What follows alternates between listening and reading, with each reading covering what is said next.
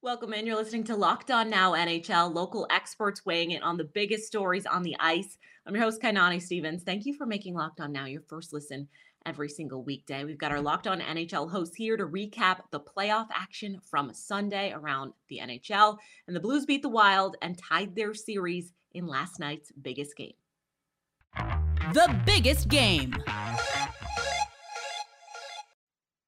The Wild certainly had their chance on Sunday to take a controlling 3 1 lead on the Blues, but instead, St. Louis won at home, and that series also now sits tied at two games apiece. Locked on Blues tells us how St. Louis pulled away from Minnesota late.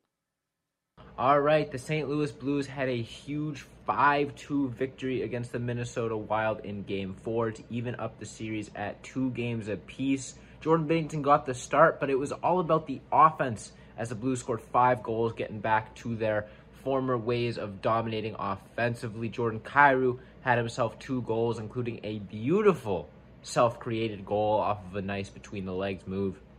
David Perron had himself a great night. Ryan O'Reilly had himself a great night with parents in attendance. Love when they kept flash, uh, flashing the camera to his parents in the crowd.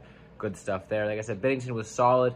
Uh, definitely a, a flurry there from Minnesota in that third period, the Blues and Binnington did a very good job of stifling.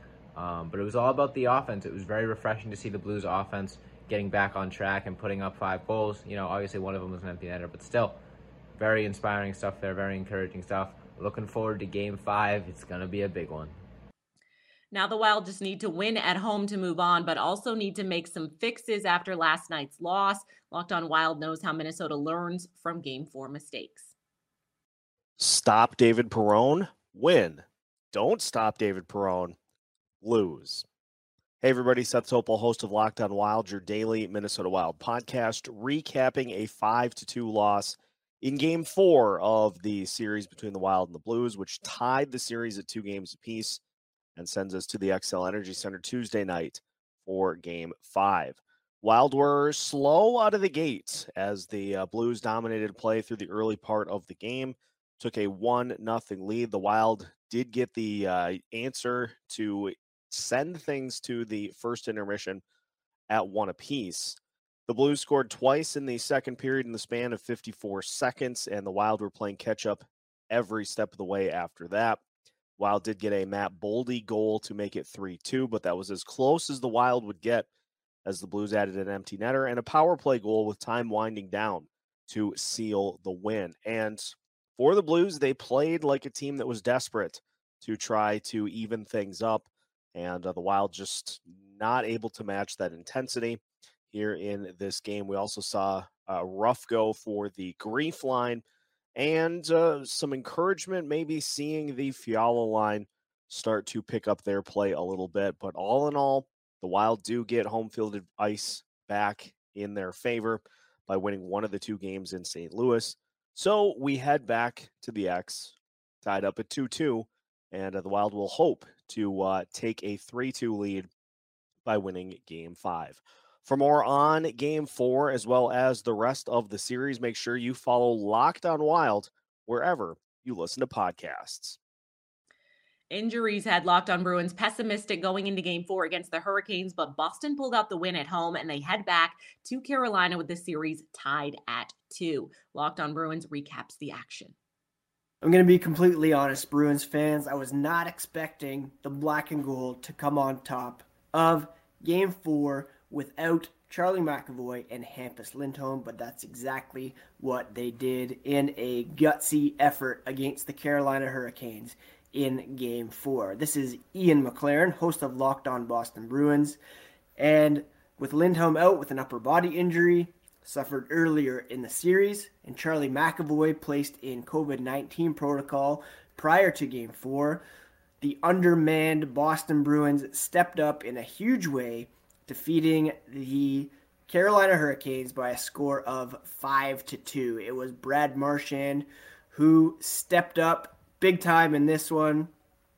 And just an incredible effort for the Boston Bruins, who almost experienced an injury to Patrice Bergeron as well after he was cut by his eye near the end of the second period. Brad Marchand, two goals, three assists, five points. He was in on every goal, and the Bruins now head to Carolina with the series tied at two, and it's now a best out of three. Catch all the latest on the Boston Bruins on the Locked On Bruins podcast, hosted by me, Ian McLaren.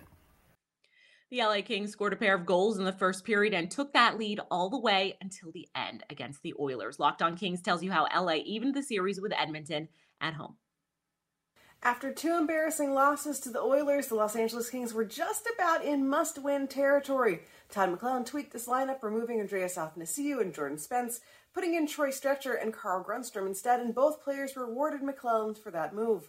On Sunday night, the Kings turned in a gutsy performance at home, winning game four of their series 4 to nothing. It's the team's first home playoff win since June 13th, 2014, when they captured their last Stanley Cup. Jonathan Quick stopped all 31 shots he faced for his 10th playoff shutout, tying him with Henrik Lundqvist and Ken Dryden for 10th all time in league history. The team got goals from Trevor Moore, Troy Stecher, and two third period goals from Carl Grundstrom, the Swedish power forward who sat out game three with a minor injury but stepped in tonight and looked fantastic, making some hard nosed plays for the net. The game got feisty at the end with Evander Kane, Cody Ceci, Darnell Nurse, Alex Edler, Trevor Moore, and Blake Lizotte all receiving 10 minute misconduct penalties in the final five minutes of play, which means things are going to get a little weird for Game 5. The gutsy physical win sits the stage for Game 5 back in Edmonton on Tuesday. To keep up with the action, make sure you're following Locked on Kings on YouTube or wherever you get your podcasts. The Oilers fell behind early and could never really catch up against the Kings. Locked on Oilers goes over the fixes for Edmonton as it comes back home for game five. The Edmonton Oilers allowed the LA Kings to get right back into the series as the Edmonton Oilers lose 4 nothing in Los Angeles in game 4 as the LA Kings score twice in the first, twice in the third to put it away. Evander Kane, Darnell Nurse, and Cody Ceci all getting game misconducts. This is the first time the Oilers have been shut out since Jay Woodcroft took over behind the bench on February 10th. On Tuesday, the Oilers and the Kings will get right back at it for Game Five in Edmonton for an eight o'clock pu- eight o'clock puck drop. As the Oilers and the Kings are promised at least six, with a four nothing win for the LA Kings in Game Four. That's all for today on Locked On Now NHL. Thank you for making Locked On Now your first listen every single weekday. Make sure you keep an eye on Locked On NHL and your team's Locked On podcast during these playoff series. I'm Kanani Stevens. This has been Locked On Now.